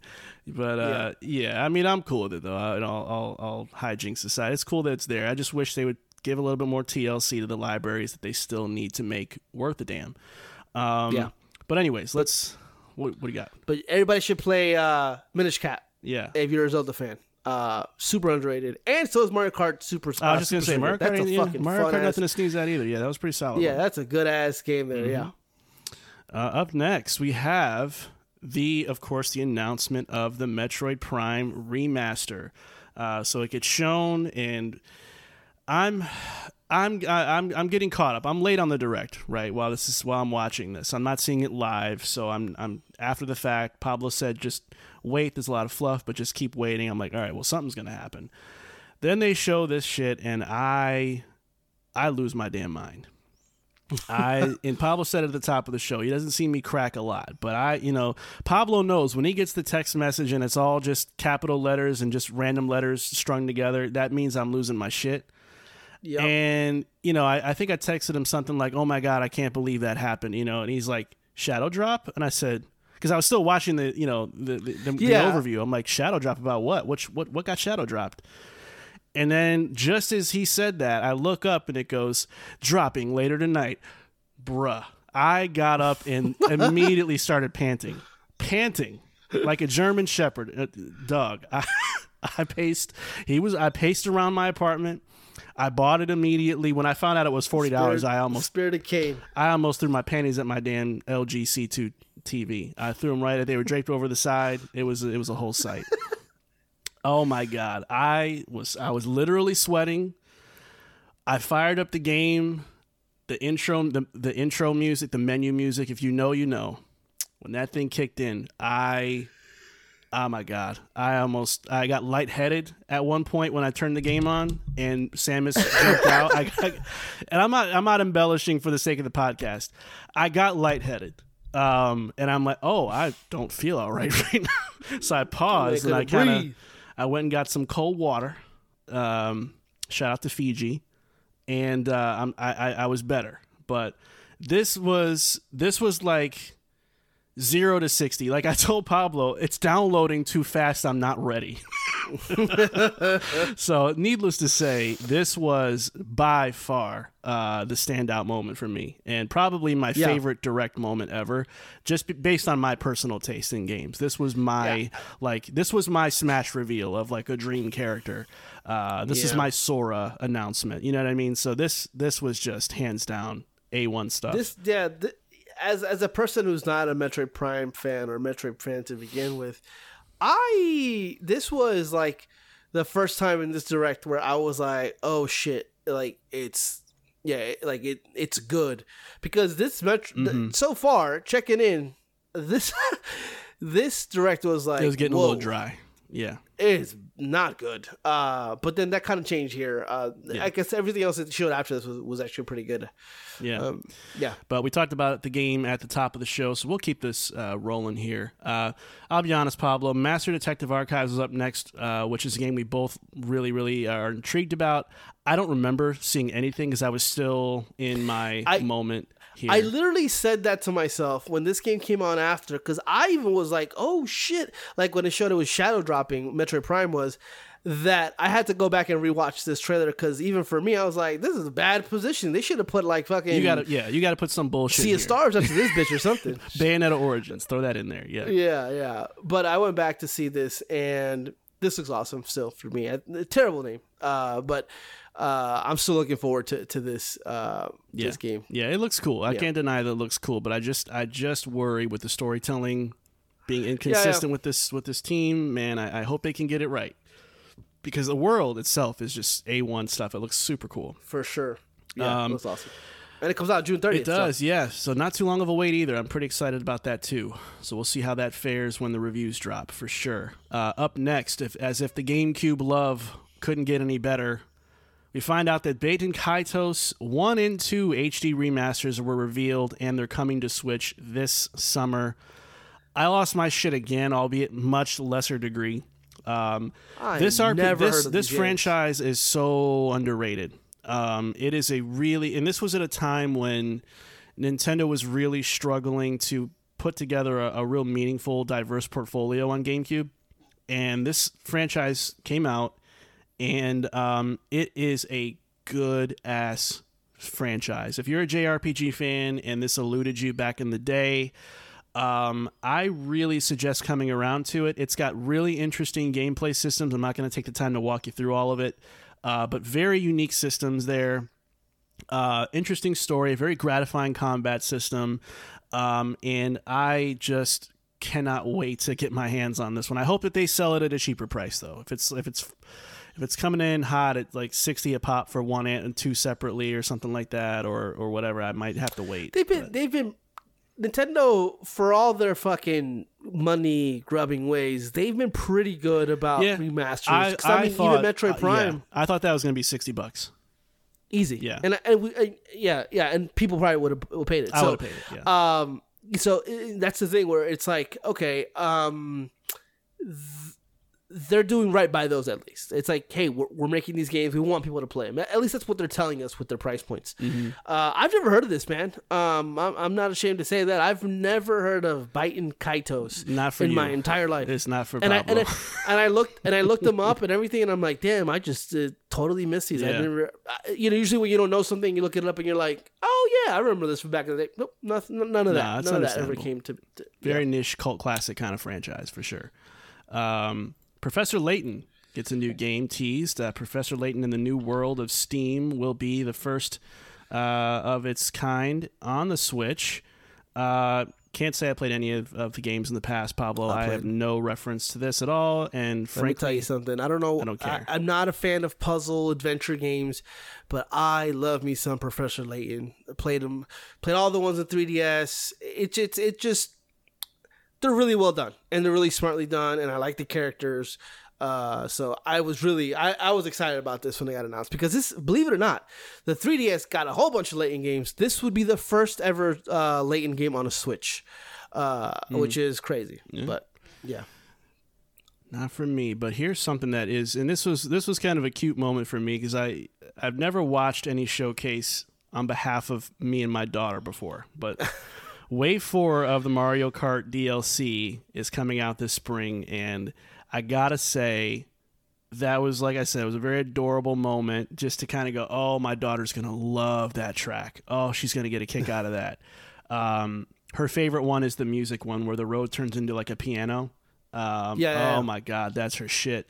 So I'm so excited for this to come out. Um, I I am going to buy the pass for all of these. Uh, actually, Oh man, yeah. shortly after we record, and because she's running out, she's you know I can tell she's getting a little tired of the same tracks because we play it so often. So this is going to be super enjoyable when that drops later this year. Um, but I'm hyped, man. What a good game. Those are so those tracks are so good. They're done so well. And further evidence that we're gonna get a whole new system next year is the fact that we're supposed to get eight of these drops by the end of this year. And we're only on four. So Yep. they're gonna start pumping these out really Yeah. soon Yep. here. Uh, and that's awesome because I'm telling you, every every pack that's released, every track perfection. They've really done a great job. You might not be the f- biggest fan of, of the track layout and some Yeah, of them yeah. that's just kind of but in terms of how it looks and how Quality. it fits into the whole aesthetic oh it's quality it's quality it's an amazing amazing and i hope that mario kart 9 does what mario kart what smash brothers ultimate did for the series i Mm-hmm. hope that 9 does that where it has every single track you've ever seen on a mario kart Yeah. game ever appear here and that's going to be fire i hope that's what happens Make it a live. It's one live service kind of for, a format I wouldn't be mad at. Just make Mario Kart an Not even a little bit. for forever. You know. not even a little bit Um, Yeah. that would be awesome But that was not the grand finale, Pablo. The grand finale was, of course, The Legend of Zelda Tears of the Kingdom, which had a gameplay trailer with some story elements sprinkled in. The trailer showed off Hyrule, but also showed the skies above and what seems to be some actual dungeons. And, of course, the little last part of the game there. Uh, especially interesting. I want to hear what you think about that too. Uh, but the game is still set to come out on May 12th. Um, I got faked out pretty hardcore because I was I didn't know I was watching the UK version of, of the stream and the dates were backwards. I thought it got delayed to December. I almost passed out again for the third time that night. He was about to, he about this guy's line. He's about to. He was drumming up the troll text. Ah, how'd you know? Ready to go. I was getting ready to come at you like, oh, I wish I'd bet you again. Um, but yeah, nevertheless, Pablo, I mean, the floor is yours here. You're you're the Zelda man here. So break this down. Talk to me about how this hit you, what you think about what we saw, and just your overall feelings about all this. Yeah, man. Um, I I thought it looked amazing. Just to kind of get that out the way, I I really um, I am not one of those people that will be disappointed if I have to go back into the Hyrule from Breath of the Wild. I, I think that that's a huge world and it's it's it's it's ripe to explore once again. But everything else that they shown with the skies above and the above and the actual dungeon layouts that they're showing, at least teasing, I mean, this is everything I wanted from from the game, and then the the story ele- from a Zelda game, and the story elements that they're sprinkling in there, like you know you have uh, Ganon or Ganondorf talking, and, and, and the Red Moon, and kind of Zelda saying, "Hey, listen, I don't think you're gonna be able to to do what you need to do here," and it's just all those moments of that trailer really kind of just got me really hyped for the game itself. But I will I will say I I I I felt a little disappointed because all indications, I guess, are showing that this is going to be the last time we see a trailer or anything of the sort before the game comes out, unless there's a, a mini direct. And I still wish that they showed more story because they did this with Breath of the Wild. Where they showed Zelda crying.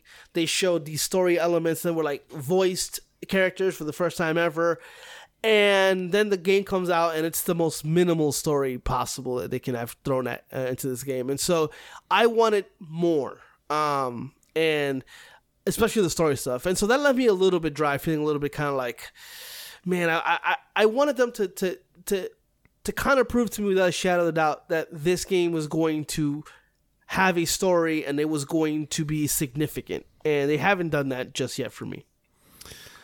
What did you think of that last scene, though? That last little Which one? when you saw Link uh, like, like over top of um, Oh my god! Yeah. uh, Zel- yeah, Zelda. yeah, yeah. What did you think about that part? Any implications Yeah, there I you're mean, curious she- about?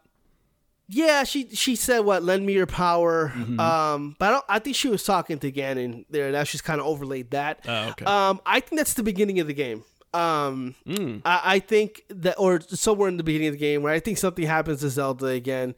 I pe- people still have this notion, and I don't, I don't, I don't think it's incorrect. So people think that you're still gonna be able to play as Zelda in the game. Um, and everything that she was saying kind of indicates that a little bit. Kind of like maybe she, because to have her being the da- the damsel the damsel in distress again would be incredibly disappointing. Uh, but I- they play fast and loose with those things, and I think the overlay of the voice and what we're actually seeing are two different moments. I know that you know Link's arm gets corrupted and has the the same kind of power that Ganon does.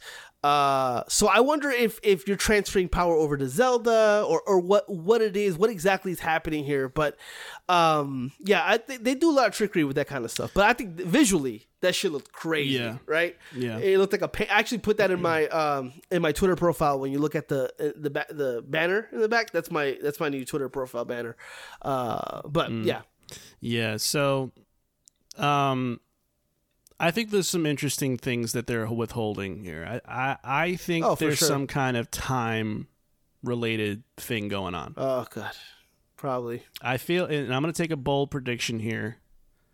I feel like one person's going to be in the past, another person's going to be in the present, and there's going to be puzzles where someone's going to have to do something in the past that helps the other character in the present be able to proceed.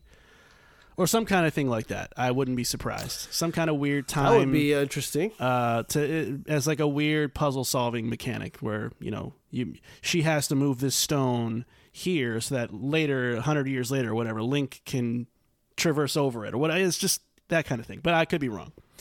Um, so I'm glad you said you were a little bit disappointed because I was a little bit too.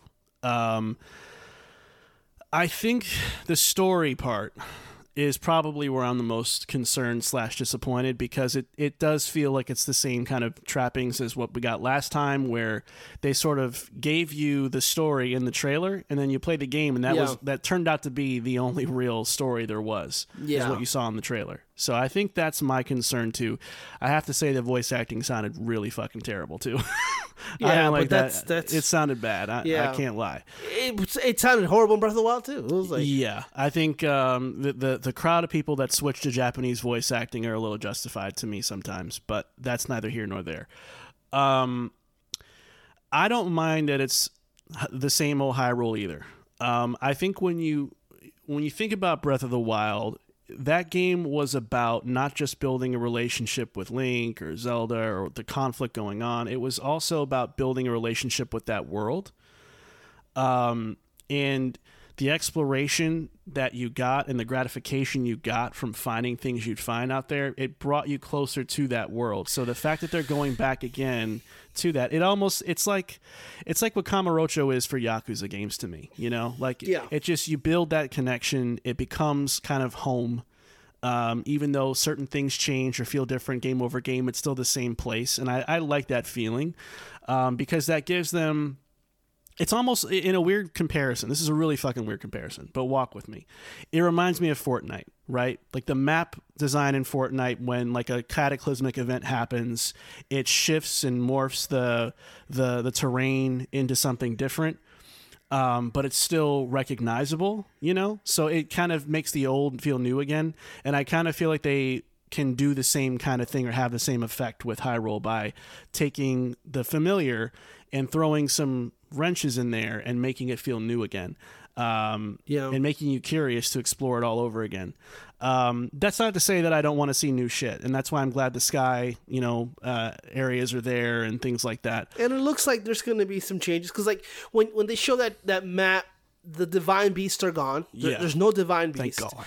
um and then the rumors about this game kind of tying in all the previous games uh could be true we do see a blood uh, moon um you know the moon did crash into into the world in the majora's mask um so there's a lot of that. Uh, Death Mountain looks like it might have erupted in the background, so that's probably a, a part of it.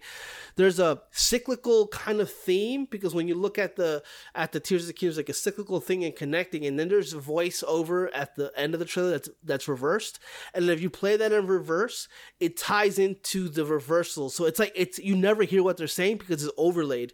So it's like reversing onto it into itself over and over. So there's a there's a lot of like themes going on. I think they're doing a lot when it comes to the, the themes of the game itself. Too much for there not to be for too much for the story to be bare bones. I think that they're really I I think what what what what is happening here is they're saving a lot of those moments because I do think that we're there. That's a good chance there could be a time uh, portion. Time, time traveling in, in, in Zelda game is is is pretty common. Ocarina of Time, you, you travel many years into the future and play as adult Link. Uh, it's not it's not out of this world in terms of like uh, it happening.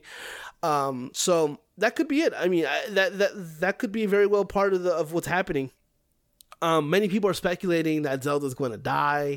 I don't think. I, I, if anything, I am ready to move on from Link. Obviously iconic, but it'd be cool if Link actually dies, sacrifices himself, and then the next game is actually a Zel- Zelda, The Legend of Zelda, where you get to play Zelda. Which was what an idea! The Legend of Link, and then you play as Zelda. You just completely flip this shit.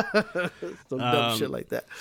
All right, Pablo. So we ran through all or most of the things that we saw at the event, but it is time to give this hoe a grade.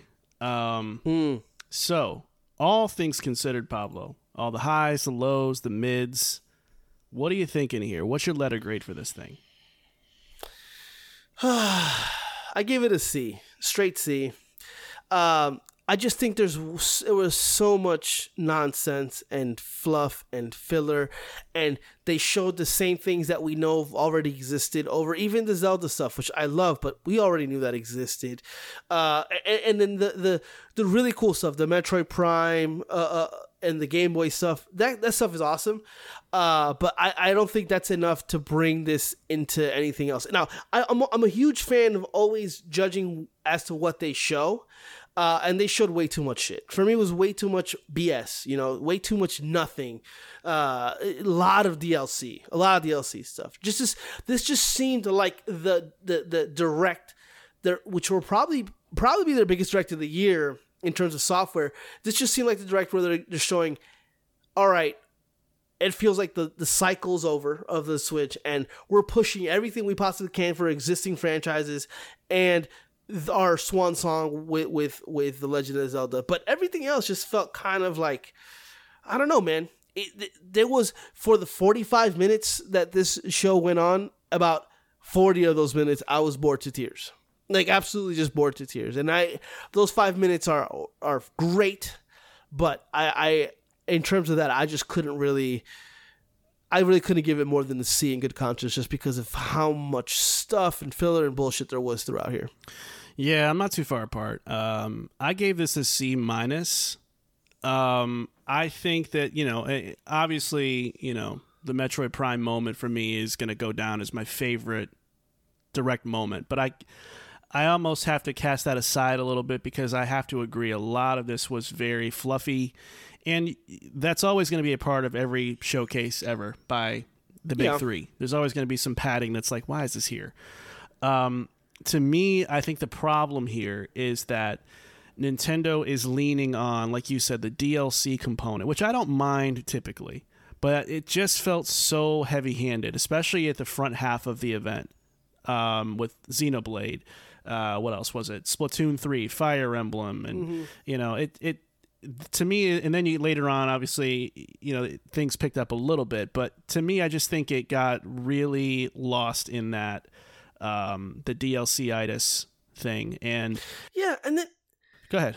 and they showed so much stuff that we already knew about. We knew about uh, Octopath Traveler, Sea of Stars, Advance Wars, Kirby, uh, Master Detective Archives. Rain Code's already shown. Uh, so much of the stuff that was like that had a good showings were just stuff that we already knew about and had already seen trailers about. Really, it, it just not they, most of the stuff. It's almost like reiterating what they've already showed without anything new. Maybe some release dates, which is good, but eh, yeah, Yeah. Yeah, and I think you know my gripes about the Switch Online uh, platforms not getting you know fully fleshed out before new platforms are added to the to the service is Yeah. is, is a uh, continued annoyance for me. Uh, but there were highs. The Metroid remaster, Baten Kaitos one and two, uh, Wave four of Mario Kart DLC, and despite a little you know complaints here or there, Tears of the Kingdom still looks really good. And Xenoblade's DLC looked really good too. You know, it wasn't all bad, but I think at the end of the day, um, this is probably, unless they have one last trick up their sleeve, I think this is probably the meatiest direct that we'll get for the rest of the year. And I think from here on, especially during the second half of the year, um, unless they have something for like another Pokemon remake or something like that, I there is. I think there's rumors of a Pokemon remake. yeah, I'm sure out there is, Uh, and that's I think they have it. one more. I think they have one more game. There's rumors. There's rumors about a Mario game. There's also rumors about a Donkey Kong Yeah. game. Uh, so I think they have one more thing to kind of r- round it out. The, the problem is, that you're not going to get any bigger than, than, than Zelda. So, Yeah.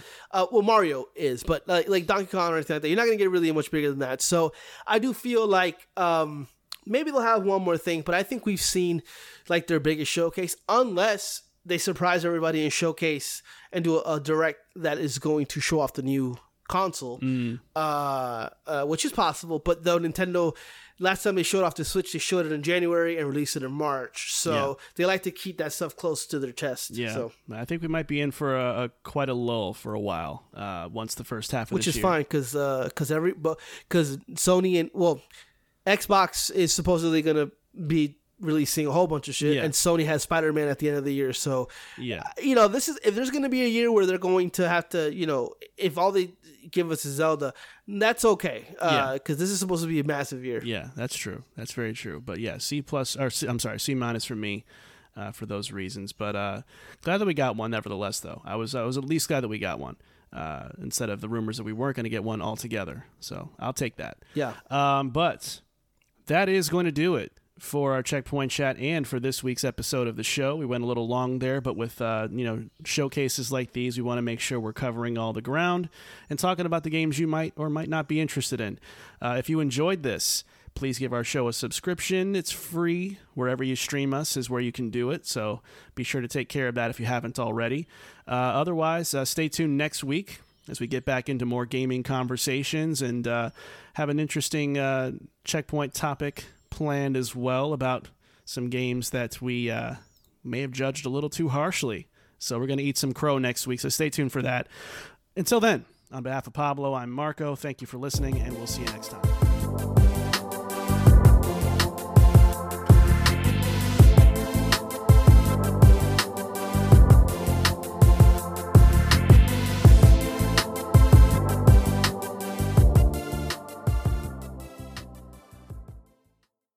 Make me feel Good.